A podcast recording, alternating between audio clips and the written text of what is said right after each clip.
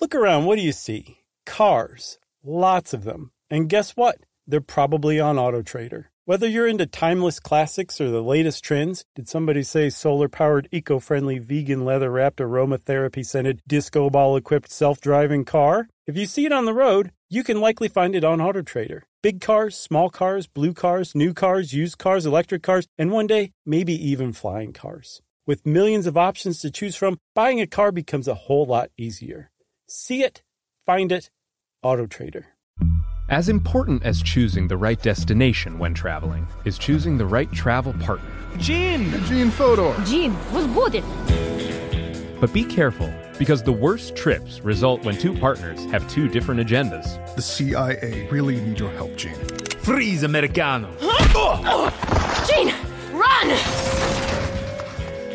Listen to Fodor's Guide to Espionage on the iHeartRadio app, Apple Podcasts, or wherever you get your podcasts. Hey, everybody, it's me, Josh. And get this our newest upcoming live shows are being announced right now by me. On May 4th, we're going to be at the Warner Theater in Washington, D.C. And on May 5th, we'll be in Boston at the Chevalier Theater. Very fancy. And on May 6th, in a total surprise twist, we're going to be at Massey Hall in our beloved Toronto, Ontario, Canada, planet Earth. You can get tickets right now from Tuesday, March 14th until Thursday, March 16th. We have a pre sale going. Just use the password SYSK Live, and then we have general on sale tickets starting on Friday, March 17th at 10 a.m. Eastern Time. Go to Ticketmaster for your DC tickets, go to the Chevalier Theater website for Boston, and then go to Ticketmaster.ca for the Massey Hall show in Toronto. We'll see you guys May 4th, 5th, and 6th, and I can't tell you how excited we are. Welcome to Stuff You Should Know, a production of iHeartRadio.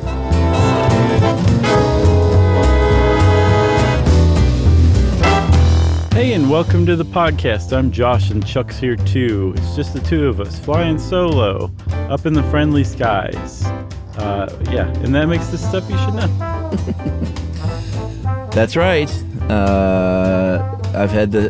Do you ever make up dumb songs in your head? Um, n- no, actually, I don't. I have other people's songs in my head a lot, but I don't make up my own typically. Mm, I make up dumb songs in my head all the time. Like what? Oh, well, I mean, in this case, it's about Amaro, but uh, it can be anything. Just um, something will happen, or there will be a brand or something in the house, and I'll. Sometimes it's uh, sounds like something else in a song, and so I'll just kind of do like a Weird Al version of that. So make it up.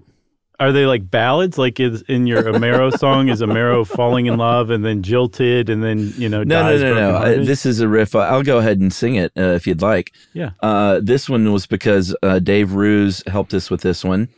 And when Dave sent this in, he said, you know, Dave's uh, not much of a drinker.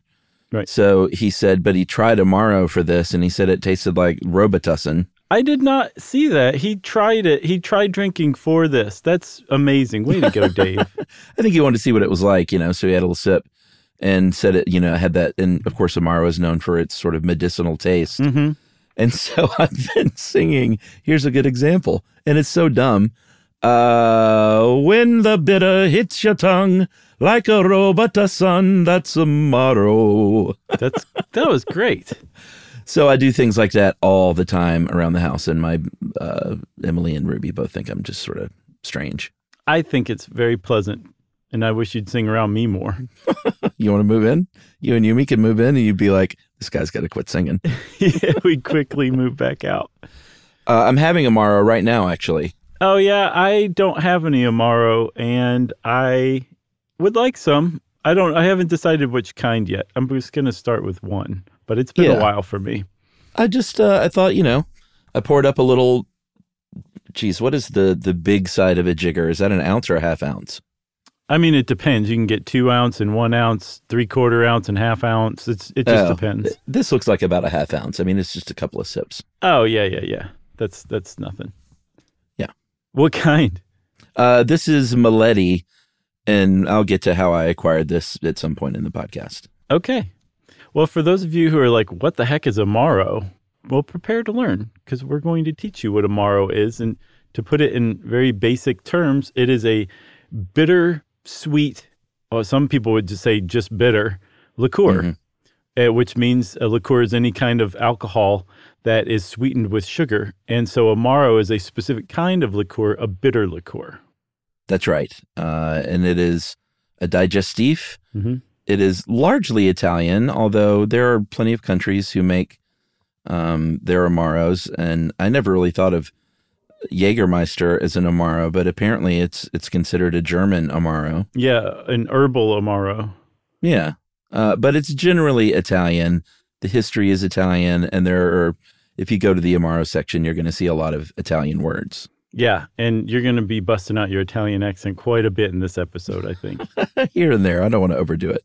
So Amaro's been around. It's been a big hit in Italy and Europe, France, um, since the 19th century, at least, possibly back into the 18th century in some places.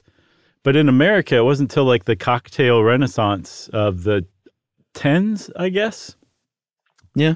that Amaro really kind of found its place. And I mean, it's been here for a while. Campari is a type of Amaro called the bitter red. Um, and it's, I mean, everybody knows what Campari is, and maybe slightly fewer people know what Aperol is, but both of those are technically Amaro. But when you get into the world of Amaro, you realize, like, oh, there's like a whole galaxy Yeah. out there. But the one thing that they have in common is they're they're they have an alcohol base, a lot of bitter uh, bittering agents, and then all sorts of other botanical ingredients. And each one is proprietary. Each one is typically a secret, and each one is its own blend. Like there's very few, if any, people making the same kind of amaro. Like I think every single kind of amaro, even ones in the same group, are are just different. They're not the same thing. Yeah, and there are hundreds of Amari, and Amari is the plural. Uh, you wouldn't say different Amaros.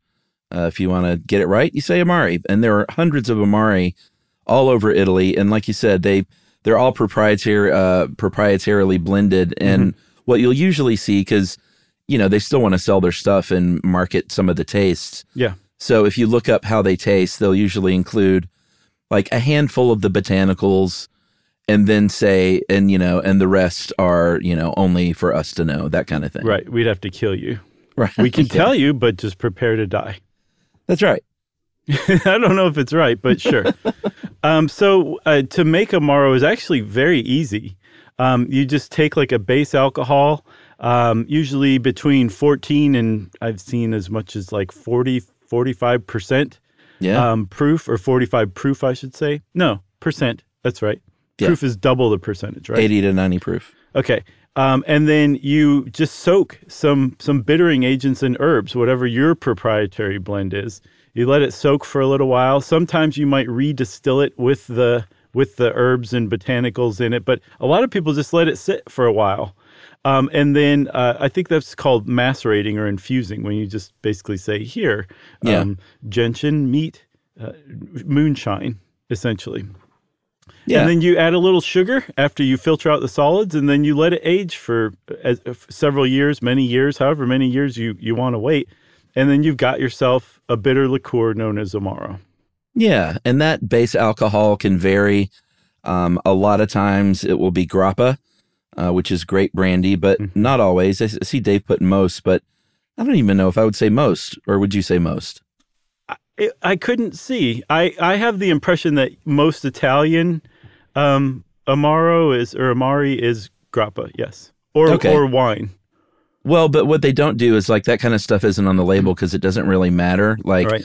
it matters, but when you get something like this, the bottle won't say, you know, with a base alcohol of like plain spirits or Right. with grappa or with white wine or whatever. Or white lightning. exactly. Uh, and the bitter is really sort of what it's all about. Italians are um, big on bitter. Um, they, you know, espresso is very bitter.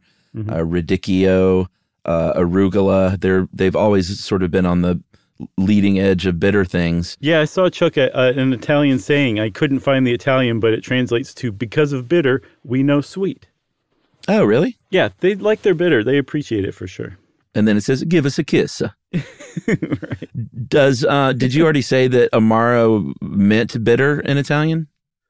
I don't think we did actually. Yeah, so there's the giveaway right there. Right. Um, and bitter is something I'm not sure if, if we even if I was even on to bitter when we talked about the tongue episode. I don't think I was because my bitter appreciation has really come on strong Uh-huh. in the last like two or three years. Yeah. Uh, I don't know why. I always hated bitter things. Age, I would say. Maybe because I have noticed like different flavor profiles are hitting me Mhm. um, in in these in my elder years. Right. Uh, but things like espresso and like I don't sweeten um, any like coffees or uh, I used to like sweeten lattes and things like that. But I love espresso now and I love arugula and radicchio and I love amaro and so bitter is something I've really kind of grown grown it's grown on me I guess. Yeah. I mean, same here, especially as I've aged. I've always despised bitter stuff. Yeah. But now I can sometimes choke down a bite of grapefruit, even. Right. oh, you know what? I haven't tried grapefruit in a while because I always said I didn't like it because it was bitter.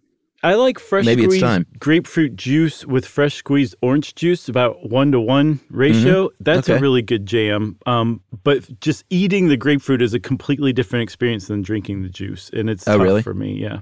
All right, I'm gonna have to try that. That I can only think of my mom, who you know, '70s mom, that half a grapefruit on the kitchen table in the morning, Yep. and the little uh, it was that weird little sort of two sided knife thing that would carve out the sections. Did A grapefruit spoon. well, it's not. It wasn't a spoon though. It was a knife. Oh, I don't know what you're talking about then. Maybe she saw it on TV. It was it was a little knife with a very short blade, and and both sides of the blade had a sort of odd serrated edge. Okay. but not I've like a steak knife serrated edge. Right, right. Like well, like a micro serrated edge almost, right? Yeah, and then you would just sort of carve your way around it, uh, and that's why both sides were done because you would you know loop around the the slice or whatever. So I've seen spoons with that same serrated edge that are grapefruit spoons. Okay, I'll have to check that out. I've that not too. seen the knife though. Wow. I wonder what the grapefruit fork looks like. I have no idea. Uh, so should we talk about a few of the the bittering agents? hmm There's like a big three, but the list is really extensive. Yeah, So you sure. got you have gentian, which may be the most popular of all of them. Uh, it's a root that grows in the alpine, or it's a plant that grows in alpine regions, um, and its roots are prized for their bitterness. Um, and it shows up all over the place. Um, everything from Campari to some of the more like um, arcane, hardcore uh, um, Amari. Um, it, it's just in a lot of different stuff. And we should say it's not like you have to pick just one bittering agent. So Right. A lot of people do, but you can kind of mix it up for your own proprietary blend. There's no rules. Sure. Uh, Actually, worm- there are rules, and we'll get into them later. well, that's true. Uh, wormwood, which we talked about in the absinthe episode, uh, where we also mentioned the uh, Jeppson's Malort. The, uh, I mean, that's so bitter, and there's other things going on in there. Like that's even too much for me. hmm Uh, but the wormwood is a classic bittering agent, uh, and it is. I'm not sure if we mentioned this in the absinthe, but it is an herb, a small leafed herb Yeah, uh, that's kind of all over Europe. yeah, for sure. Um, and then you got cinchona. I think it's Cinchona? cinchona. Cinchona.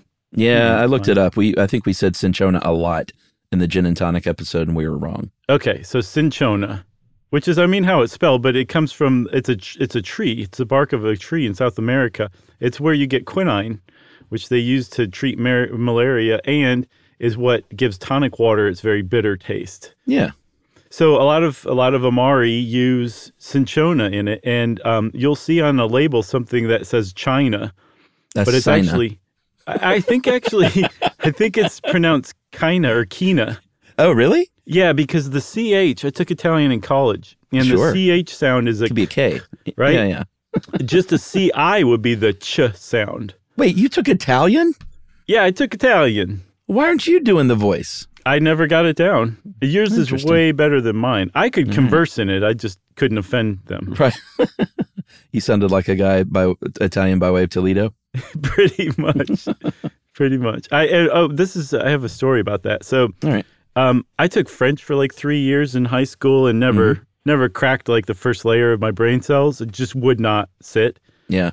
And then i got to college and i took italian and it clicked like Oh, i wow. was italian in my last life and lived to uh-huh. 110 or something like it clicked Nice. like that and i made it all the way to the final and this has never happened to me before i sat down to take the final and it was gone all of it Oh no. gone. It was one of the most surprising thing that's ever happened to me. You just blanked? school. Yeah, I couldn't believe it, and I couldn't get it back. So I did terrible on the final. Wow. But I did well enough in class to to still make a good grade. But it was more like, I don't like that my brain is capable of doing that. you Right. know? yeah, just crapping out when you Yeah. most need it. yeah, it was like, sorry, pal, I'm I'm sick today. Oh, that's too bad. I'm Yeah. sorry to hear that. Yeah, me too. Uh, I got accused of cheating on my German final in college Oh yeah. and was not able to prove my innocence. Oh no. Did you use? I didn't um, cheat. Chat GPT. Uh, you know, I, I just now remember that memory, and I don't remember what the rub was or why Frau, whatever her name was, thought I cheated. hmm But it was a thing, and I don't even remember. You know how you just block stuff out? Right. I don't remember the result of it, to be honest. Well, I just know I didn't cheat. That's the only thing I know. maybe one of her students is listening, and we'll get in touch with her, and she can get in touch with you and say, like, I believe you now, like Well, your uh, like like your Shakespeare teacher. Yeah, I should get Vance on it. Right. Uh, but they didn't mess around. You know, English professors don't go over to the foreign language departments. That's just not something you do. I guess not. Um, so let's talk about some of these um, botanicals that can go in there too, uh, because we'll talk a little bit more, you know, throughout about the digestive properties of this, uh, not only digestif, but uh, I guess what is it, aperitif as well? Uh, yeah, you you know, like not all amari are are digestifs; they're aperitifs as well. Or you can use them both. It just depends on what Yeah. side of a meal you drink it on, really. But they're sp- they're supposed to be the same thing. Like they're they're supposed to aid in digestion either before the meal or after the meal. Right. Uh, and there So- are all kinds of great botanicals you can put in there. Uh, I mean, Uh, we wait, won't- Chuck, do you mind? Speaking of singing, oh, do you have a song for this? I mean, I was just going to read them off in kind of a sing-song way. Please do. We may or may not leave this in. Okay. artichoke, orange peel, caraway and chamomile, coriander, cola nut, nutmeg and licorice, marjoram, cloves, cinnamon and fennel, chinotto in Italian, orange variety, rhubarb, angelica, myrrh and cardamom, comma green, star anise, and sarsaparilla. Not only the flavor of root beer, but a traditional treatment for syphilis, mint, orris, and yaupon holly, an evergreen shrub native to the American Southwest. Wow. I wish you could have done that as Meagle. oh man, I think the microphone would have exploded in Yeah, ecstasy. this stuff you should know would have just like folded in on itself or something. right, We'd wake up in some weird dimension. right. Uh, you talked about the ABV. Uh, you know, generally it's known as um, like you, I mean, you said you can get one that packs a punch. That's like a full, you know, eighty proof or so. Mhm. But Amaro is generally known as a slightly lighter weight liqueur. Uh, and if you're looking for a not quite as boozy drink, um, you can have like an Amaro spritzer or something like that, and it's usually a little tamed down from like a, a big liquor drink. Yeah, definitely. I mean, it's the point isn't to get hammered off of Amaro. No, I mean, you can if you want to, but that's certainly not the point of it. Well, I've learned uh, recently that too much Amaro in one sitting is um, like there's a digestive quality and then there's a digestive quality. You know what I'm saying? Sure, I know what you mean. Yeah, So, that's like, not what wh- you want. That's not the point you want to attain. No, one or two is is great, Sure. Um, and that's it. Yeah. So uh, I'm sure some people are out there thinking like, I know all this. You're talking about cocktail bitters, you morons. Why don't you just call them cocktail bitters?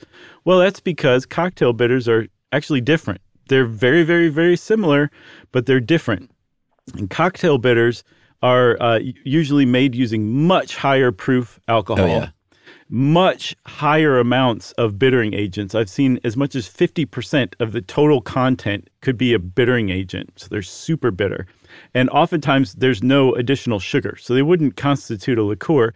What's more is you're only supposed to use a few drops, a dash or two of cocktail bitters. Whereas with a, an Amaro, you actually drink like an ounce or two. Like it's a drink, it's not something you add to a drink. But they're so close that people differentiate uh, cocktail bitters and Amari by, by calling Amari potable or drinkable bitters or just bitter liqueur. Wait, is there alcohol in bitters? Oh yes, like you usually start with something like moonshine or white lightning, or like 151 proof rum. Yeah, How do they get away with selling that in grocery stores, or I do they? Because you you you drink so little of it. I mean, even even anybody who needed to drink more than anybody else would not turn up a bottle of bitters. I I would put money on it never having happened.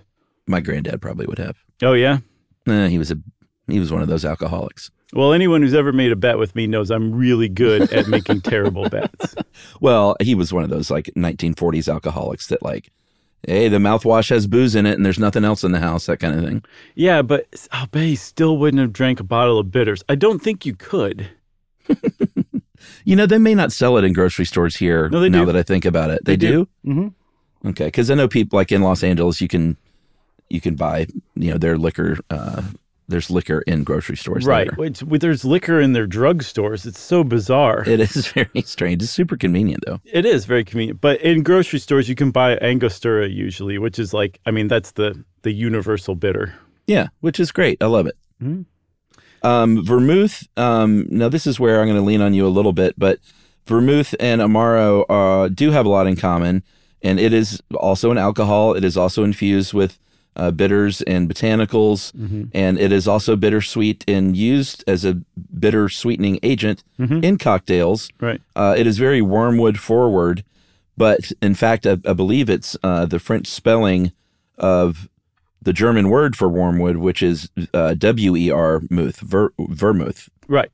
with a W. Right.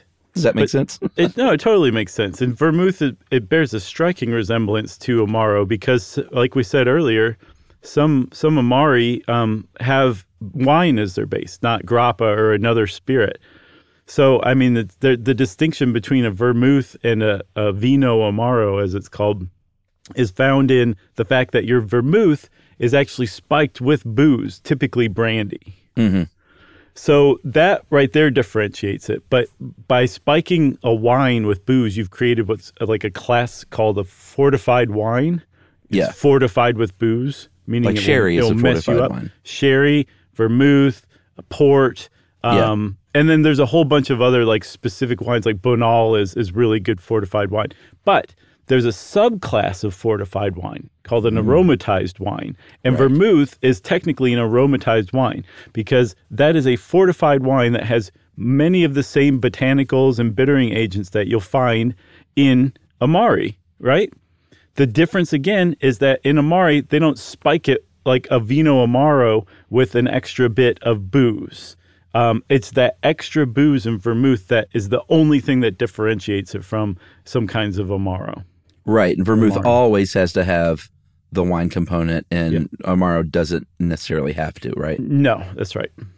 Uh, I'm going to recommend, and I hope people that are into this kind of thing have their uh, pencil and pad out to write down some of these recs. But uh, for you as well, my friend, I found a very nice sweet vermouth uh, that is made in Napa Valley Oh, yeah. uh, called uh, Matthiasson, and it is really tasty. I will check that out. I'm a Carpano Antica um, person myself. Yeah, I mean those are classics, but this is a nice small batch, Sure. handmade in America kind of thing. I will definitely try it. I will. Um, I will try it, especially if they mail it to us for free. We we should try a break. Mm. Yeah. Yeah, it's like 20 minutes in. We got so excited. Wait, what are you drinking? I'm drinking lemon water, okay. uh, spiked with moonshine. All right, we'll be right back, everyone.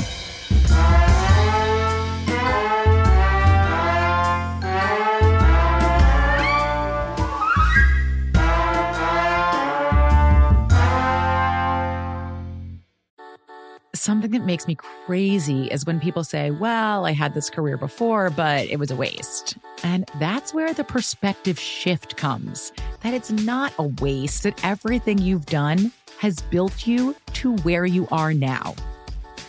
This is She Pivots, the podcast where we explore the inspiring pivots women have made and dig deeper into the personal reasons behind them. Join me, Emily Tish Sussman, every Wednesday on She Pivots as I sit down with inspiring women like Misty Copeland, Brooke Shields, Vanessa Hudgens, and so many more.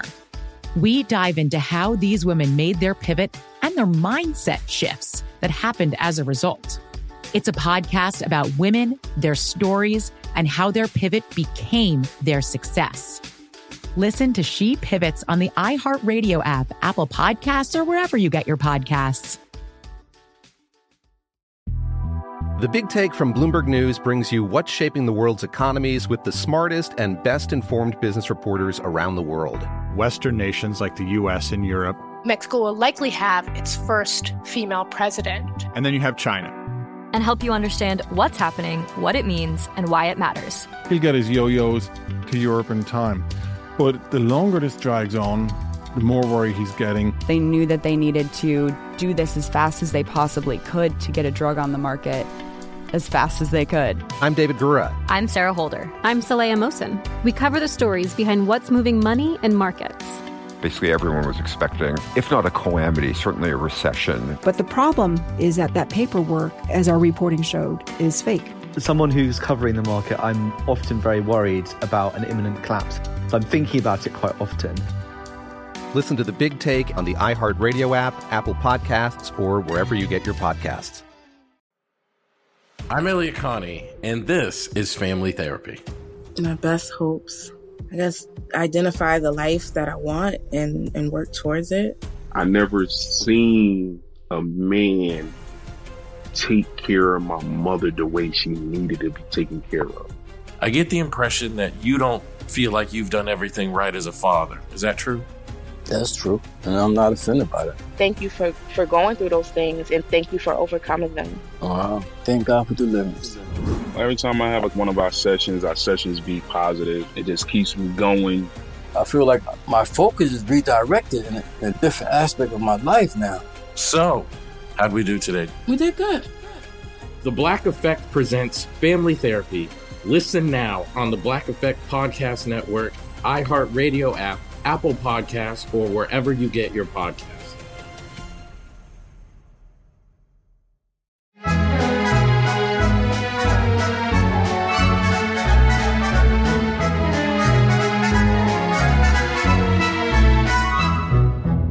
You know, I was going to make the joke that I'm a uh, method podcaster by having this tomorrow, and then I re- remembered that that was the very one of the very first things I said on the show. You did. You did. Do you remember that? Yeah, of course I remember. I think that was your first first episode, right? Very first episode, uh, orange juice and toothpaste. Right.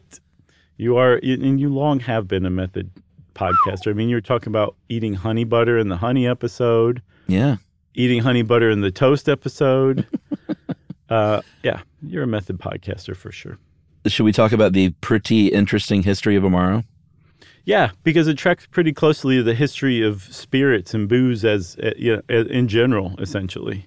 Yeah, and shout out uh, because Dave used this book for a lot of this research from uh, a mixologist from Italy named Matteo Zed called "The Big Book of Amaro." No colon. That's it. It's awesome. I love that. Matteo Zed, So refreshing. who is not dead. He was like, "Oh, you, you can use a colon." He didn't even know. I don't want these jackasses to use that stupid colon thing again. you sounded like Italian by way of uh, the Bronx. I, that's what I'm saying. I, I don't Oh, do it very well. That's why you're That's the good. you're the Italian accent guy. I thought you were about to say the Italian stallion. I'll call you that too, especially if you sing around me more.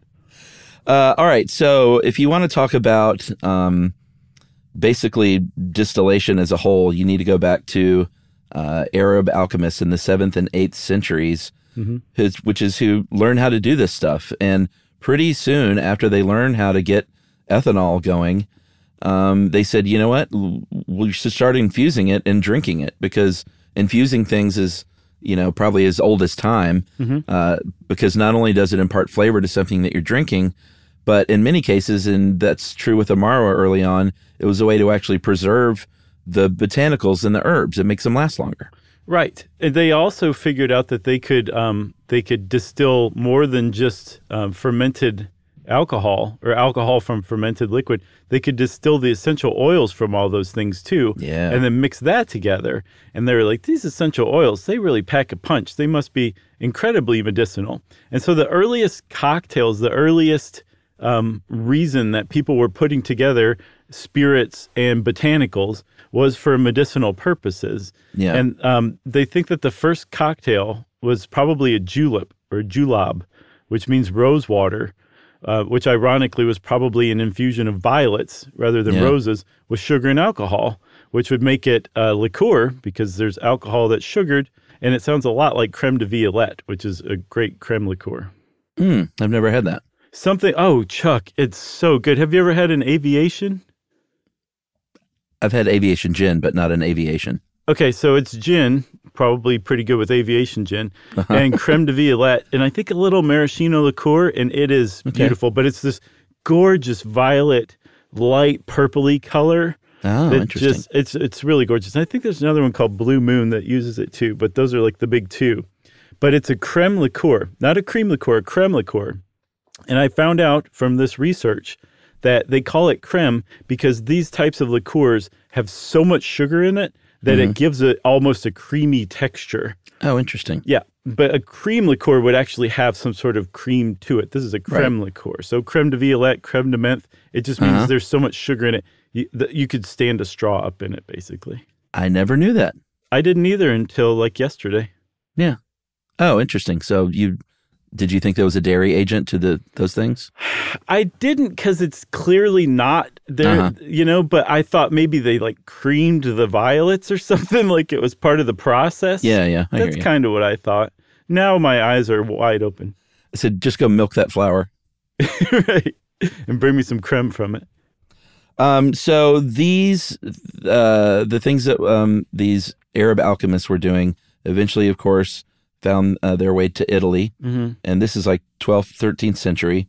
And if you want to get some booze made, there are a lot worse places to go than your local monastery. For sure. Uh, they've always been big on it, and the monks got a hold of it.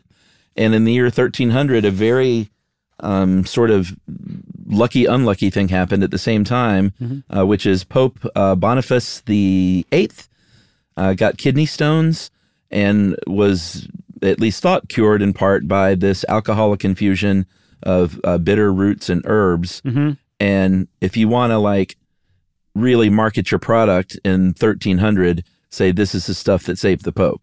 Right, exactly. Um, and a lot of those monks too were alchemists. So, and this is definitely where that that comes together: alchemy and monasteries, uh, creating their own blend of aqua vitae or elixir of life. Mm-hmm. And again, they're taking this stuff to do all sorts of curative or therapeutic stuff. They were medicinal drinks, but it didn't take them very long to figure out it gives you a pretty pretty good buzz too. And um, by the 16th century, I believe people were like, "Just just give me that. I want to drink it. I don't have anything wrong with me. I'm Yeah, not trying to do anything different. I don't want a prescription. I just want to drink this stuff because it's pretty good." Yeah, exactly.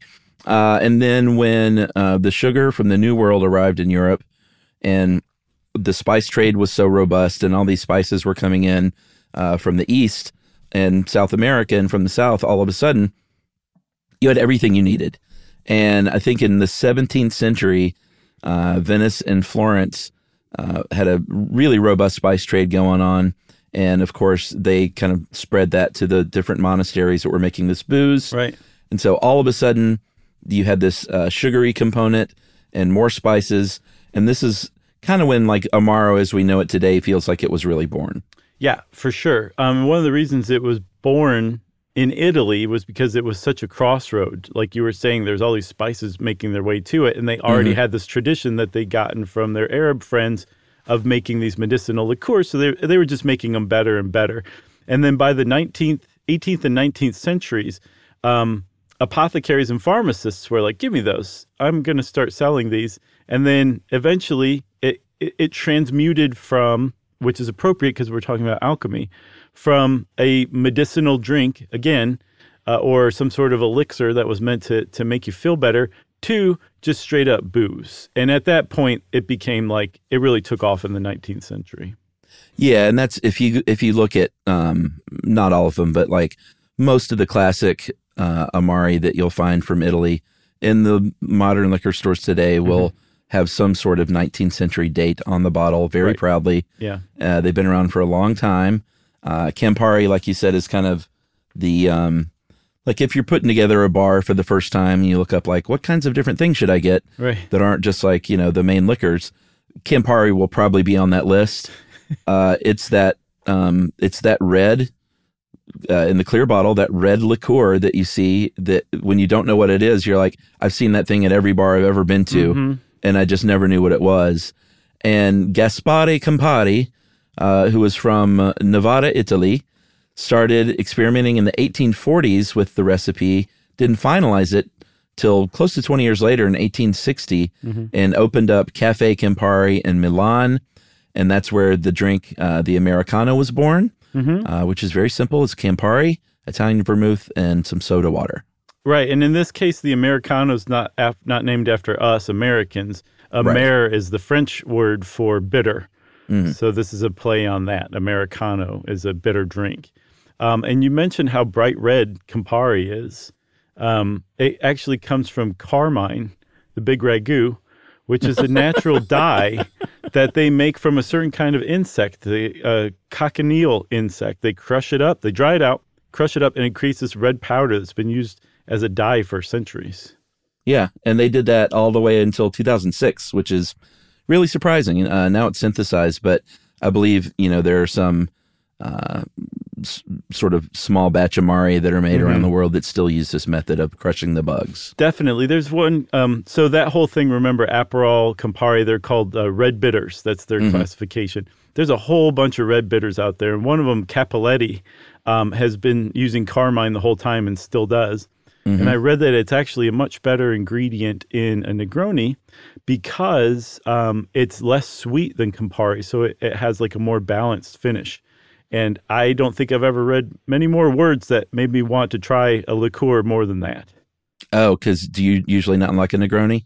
I love a Negroni. That's the oh, thing. okay, I got you. I got you. That's I'm in so like a, an improved Negroni. Right. I mean, give it to me. A Negroni plus, I love a Negroni too. It's a great drink. And the Negroni actually came from uh where did it come from? I don't know. It came from somebody's cafe. I want to say it came from uh Negroni's? Cafe Campari, yeah. But there was a count uh whose name was Negroni. And I can't I can't remember his first name. I can't find him anywhere. But he oh, I'm sorry. His name it was at Cafe Campari. Camillo Negroni. Uh, in 1920, he was a customer there at Cafe Campari. He said, "I like this Oh. Americano. Yeah, yeah, pretty yeah. good. Can you give me something different?" And the bartender swapped out the soda water uh, with gin, Right. and the first Negroni was made.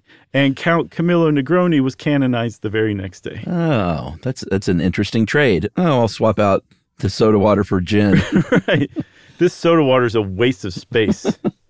Uh, there's Amaro Averna. Uh, it's a very popular Amaro. It's much sweeter. Mhm. Uh, this is from uh, 1868 was when they first started uh, bottling this stuff, and this was one that came straight from Sicilian monks uh, to a guy named Salvatore Averna, Mhm. and he, it was like sort of the thing he did for friends and family for a little while, and then his son said, "Hey, Papa, we should sell this stuff." And he said, "Go, go with God if you want to. I'm just going to be sitting over here in the shade." What about Montenegro? That's your uh, jam, right? Yeah, I love it. Um, it was originally called Elixir Lunga Vita, the elixir of life. Uh, it's made with 40 botanicals, which is a middling amount of botanicals typically for Amaro. It's like right there in the middle, which is appropriate because Amaro Montenegro is like a really good introduction to like real Amari. Mm-hmm. But it came from uh, Bologna, Italy, uh, back in 1885, created by a guy named Stanislao Cobianchi. And he was so enthralled with uh, Princess Elena of Montenegro, who became Queen of Italy in 1900, that he renamed his Amari Amaro Montenegro. I love that story. And that is, um, I saw a couple of great, there are uh, at least two really good YouTube videos from, uh, from uh, Amaro enthusiasts. And they, uh, one was, one was this guy, I think he was originally from Italy. Mhm. And then one was this uh, Scottish woman who, of course, loved that accent.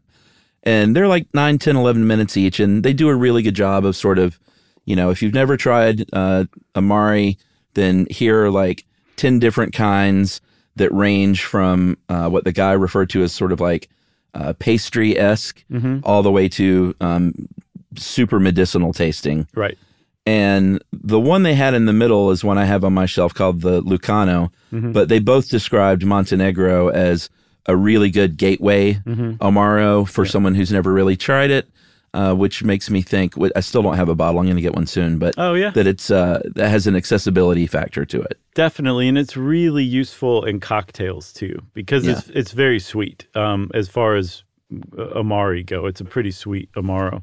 Um, and like Montenegro, like many others, got a golden, a rich golden color. Some of them have caramel color. Some are Mhm. brownish, and a lot of them really kind of share in common.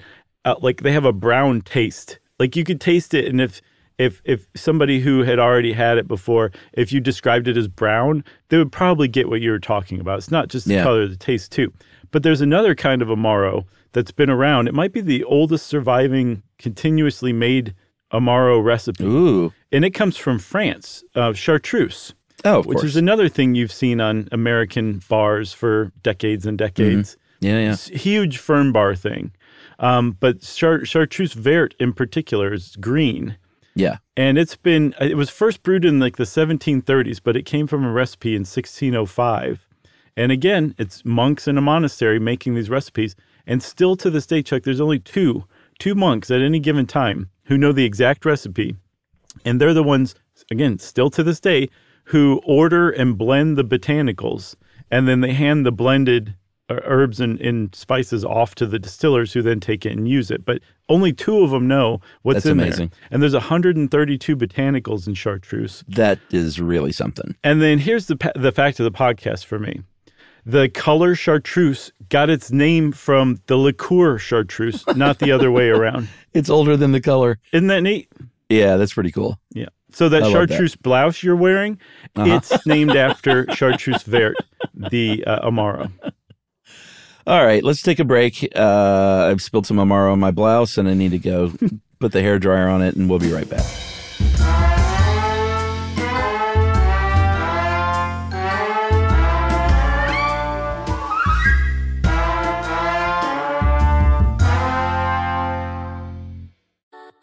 Something that makes me crazy is when people say, Well, I had this career before, but it was a waste. And that's where the perspective shift comes that it's not a waste, that everything you've done has built you to where you are now.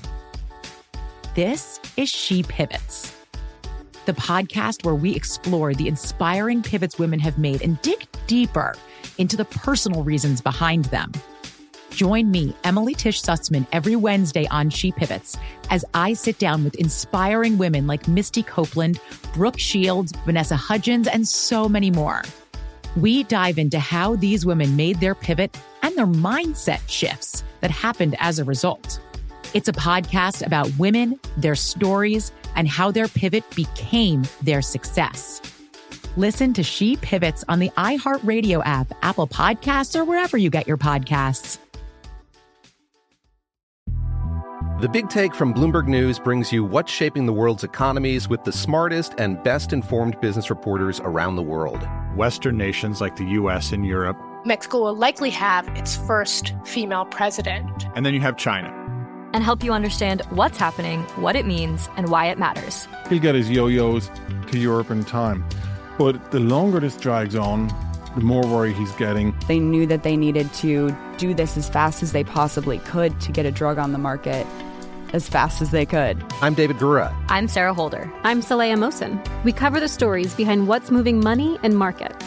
Basically, everyone was expecting, if not a calamity, certainly a recession. But the problem is that that paperwork, as our reporting showed, is fake. As someone who's covering the market, I'm often very worried about an imminent collapse.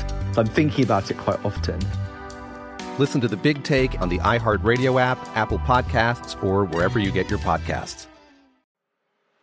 I'm Elliott Connie, and this is Family Therapy. My best hopes. I guess identify the life that I want and, and work towards it. I never seen a man take care of my mother the way she needed to be taken care of. I get the impression that you don't feel like you've done everything right as a father. Is that true? That's true. And I'm not offended by that. Thank you for, for going through those things and thank you for overcoming them. Wow. Thank God for deliverance. Every time I have like one of our sessions, our sessions be positive. It just keeps me going. I feel like my focus is redirected in a, in a different aspect of my life now. So, how'd we do today? We did good. The Black Effect presents Family Therapy. Listen now on the Black Effect Podcast Network, iHeartRadio app, Apple Podcasts, or wherever you get your podcasts.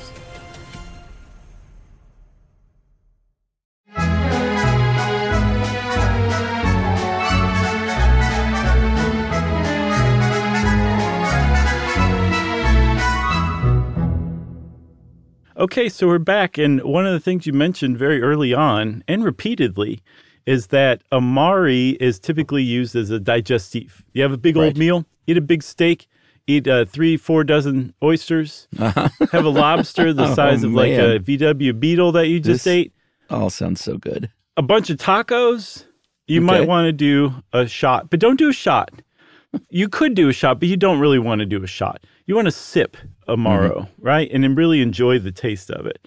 Um, but you'll you'll be aiding in digestion. Uh, true or false, Chuck?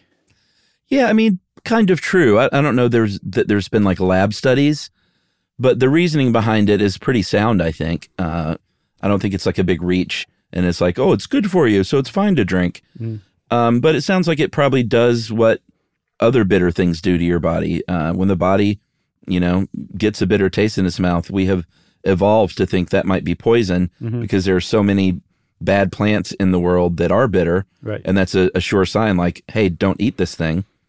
Uh, and so the logic is basically you get a little Amaro and your body says, hey, this is a low level poison kind of coming into my body. Right. So let me kick this digestion off and see if we can work that through our system as quickly as possible.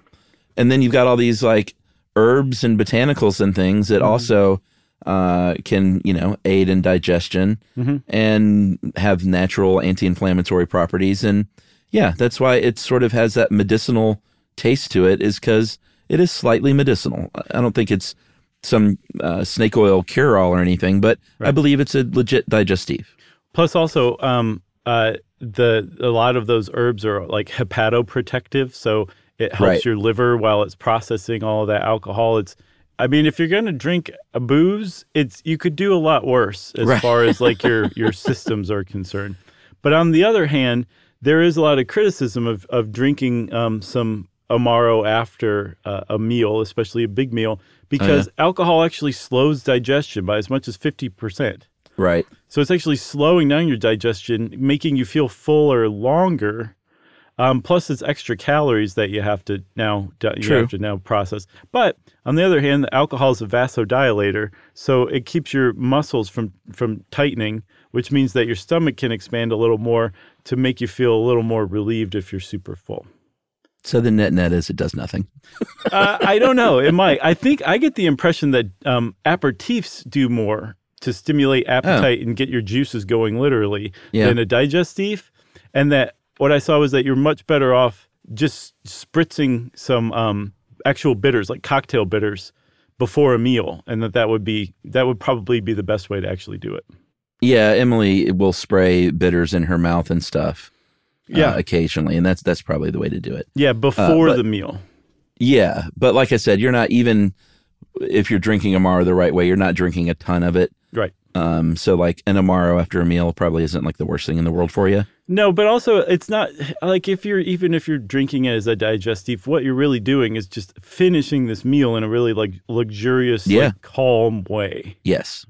You know, Absolutely. that's that's really the point of it. Yeah, so I promise my Amaro history, and uh, I will shorten the story to this, which is I hadn't had it very much at all until, uh, like in various drinks, like Negronis and things, but not on its own. Mhm. And it wasn't something I really kept in stock Mhm. uh, until about two ish years ago. Uh, I follow the actor Walton Goggins on uh, Instagram, uh, and he makes his own liquor. He makes uh, Mulholland whiskey and gin, Oh, yeah. uh, which are both great. Really love the whiskey and I'm a huge fan of his. And he made uh, a cocktail of just um, half bourbon and half Amaro de Angostura. Uh, Angostura makes their own like full size Amaro. Mhm. Uh, same company makes the bitters, and a little like orange peel, I think. Uh, express those oils in there and rub it around the rim, and then just drop it in. And so I bought a bottle of it and I tried it and I loved it Mhm. and then started collecting another Amaro here or there. And then this year at Christmas, uh, we had an open house on Christmas Day this year for the first time. Mhm. Which have you ever had an open house type of party? My parents have. I never have. I think it was an Ohio thing because I got this from Emily's parents. They used to do it too. Mm-hmm.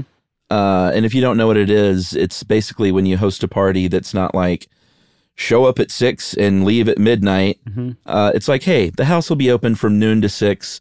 Drop by for a drink. Uh, stay if you want, but you can just breeze through as well. Mhm. and uh, we did that this year, and we had so much fun. Yeah.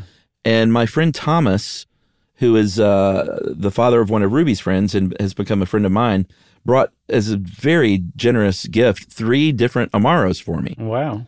And he's the kind of guy that just really loves to, he's very generous and loves to share knowledge and turn people on to things. So he brought me uh, Foro, F O R O, Mhm. uh, which is uh, sort of, it's very much sweeter, has like a, a coffee taste to it. Yeah, there's definitely coffee amari. Yeah, that's one of them. He brought me Meletti, which I'm having now. Okay. Uh, which is sort of your standard dark bitter. Okay. And then uh, the one I like the most is the Lucano.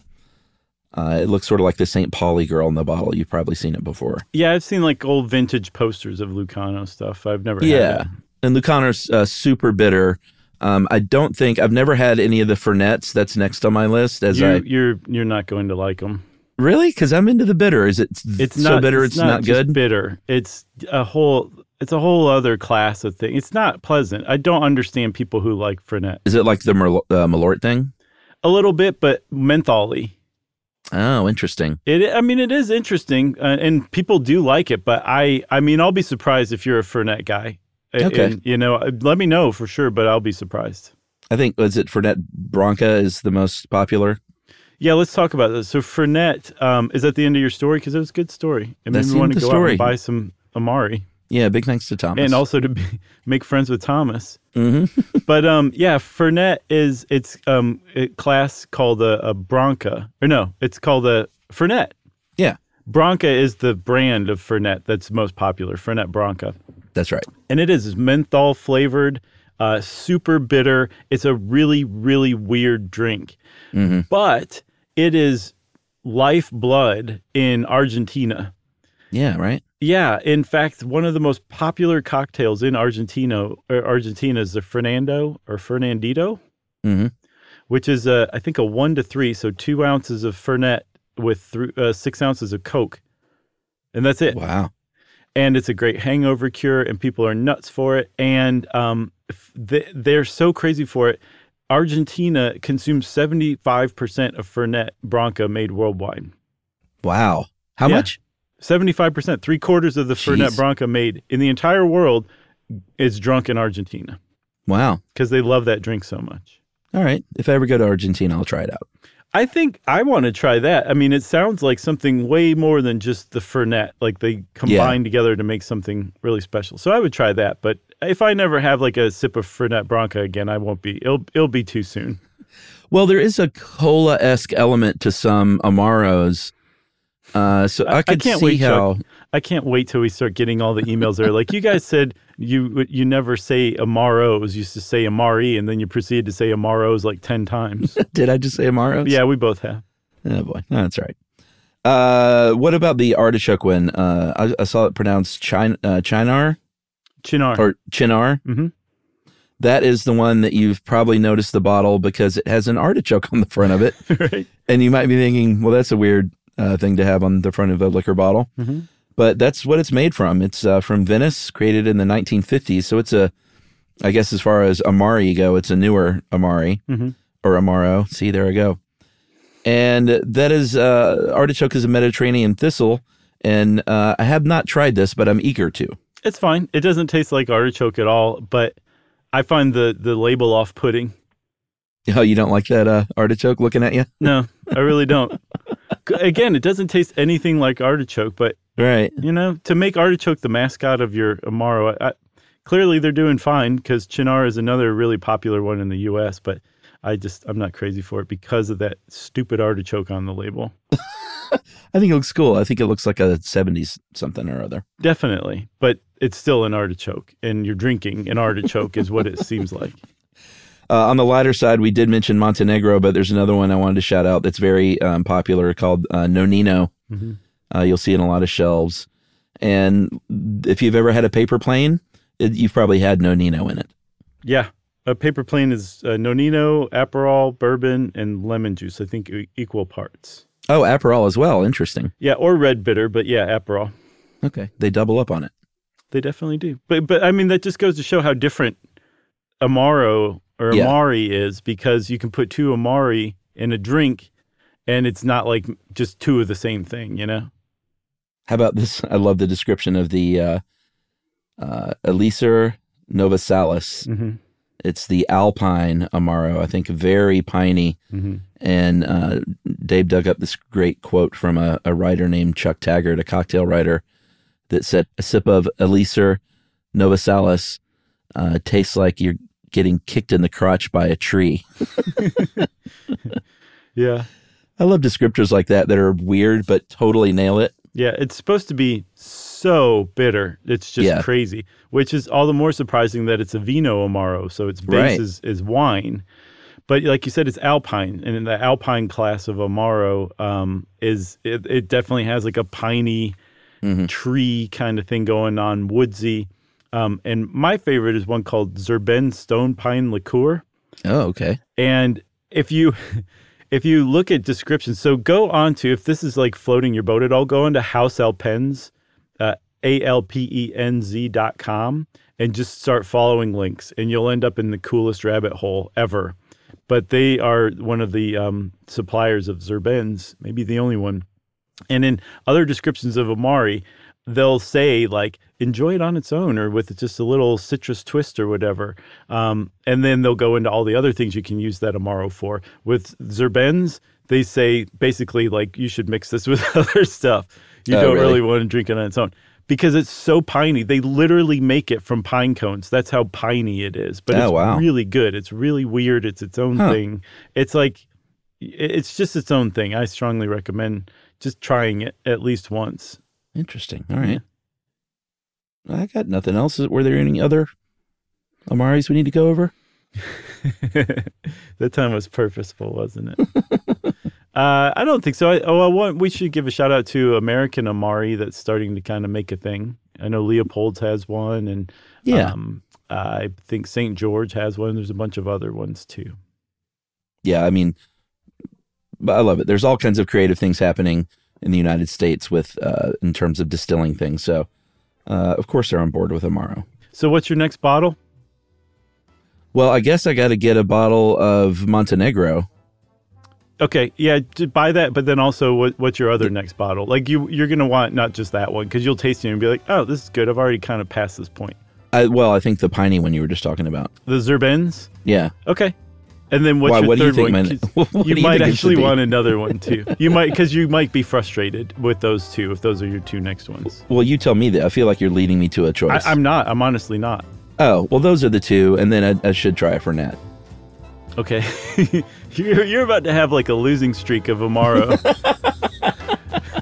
Oh no, that will negate my winning streak. You'll come out the other end though. All right. Uh, okay. Well, since Chuck said all right, everybody, that means it's time for listener mail. I'm going to call this uh, Honey PSA, which was uh, pretty interesting. This is from uh, Taylor Haddon. It said, uh, Hey guys, uh, toward the end of the episode on honey, you listed off all the amazing properties. Uh, I don't know if this came up in your research, but for people with fructose intolerance, like my husband, Mhm. it also has the major property of being anti not in the bathroom. Oh wow. Or I guess that would be pro not in the bathroom, Mm-hmm. now that I think about it. Mm-hmm. Uh, so few people know that you can be intolerant to fructose anyway, just like so many of us are intolerant to lactose. And honey is one of the worst substances that he can eat, along with agave syrup. Wow. Uh, it's even worse than high fructose corn syrup Wow. and fruits that are high in fructose, like apples and tomatoes. Uh, it took him such a long time to figure out what was causing his stomach troubles because so few people, uh, few people know that they can be affected like this. Uh, and fun fact because fructose pairs with dextrose to make glucose, a person who is fructose intolerant can take dextrose to negate some of the consequences, Crazy. just like a person with lactose intolerance can take lactase. Wow. And get this, it gets even better. This is a great email. Uh, conveniently, Smarties candy is 100% dextrose, so my husband has stashes of them everywhere. Wow. And it's always a funny moment when we're eating pizza with new people and they wonder why he's snacking on Smarties as an appetizer. Crazy. That is great. Uh, thanks for the show. It's seriously wonderful. You bring joy and excitement to so many topics. And your well uh, researched style gives me inspiration when teaching my ninth grade English students how to find sources. And that is uh, teacher Taylor Haddon. And uh, hello to your ninth grade English class. Yeah. Hello, Ms. Haddon's ninth grade class, right? Yeah, and your hubs. Yeah. Uh, and Chuck, we should also say a few people wrote in and were like, guys, you probably should have also mentioned that you shouldn't feed honey to a baby under one year of age. Yeah. Uh, which I think we talked about in some other episode before, but yes, it bears repeating because their little immune systems are so fragile and botulin can be um, found in honey that they can suffer botulism, which you do not want a baby to have. Yeah, I think we had it that it was in the episode. Hey, don't feed that baby that thing. Right, that was a great, great episode. We're like, and what about this thing? Oh yeah, Right, don't feed a no, baby that. don't do it. Uh, well, thanks a lot, Taylor. And uh, if you want to be like Taylor, you can get in touch with us via email at stuffpodcast at iheartradio.com. Stuff You Should Know is a production of iHeartRadio. For more podcasts from iHeartRadio, visit the iHeartRadio app, Apple Podcasts, or wherever you listen to your favorite shows.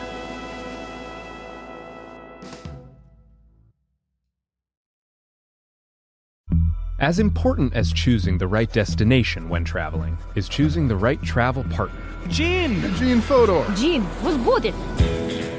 But be careful, because the worst trips result when two partners have two different agendas. The CIA really need your help, Gene. Freeze, Americano! Gene, run! Listen to Fodor's Guide to Espionage on the iHeartRadio app, Apple Podcasts, or wherever you get your podcasts.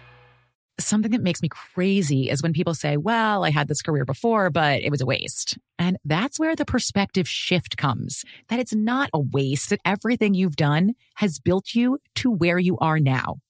This is She Pivots, the podcast where we explore the inspiring pivots women have made and dig deeper into the personal reasons behind them.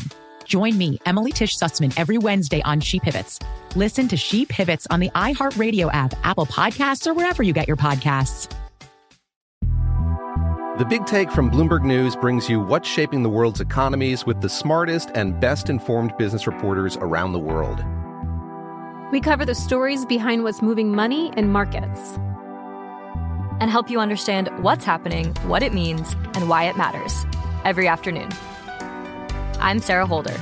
I'm Saleha Mohsin. And I'm David Gura. Listen to The Big Take on the iHeartRadio app, Apple Podcasts, or wherever you get your podcasts.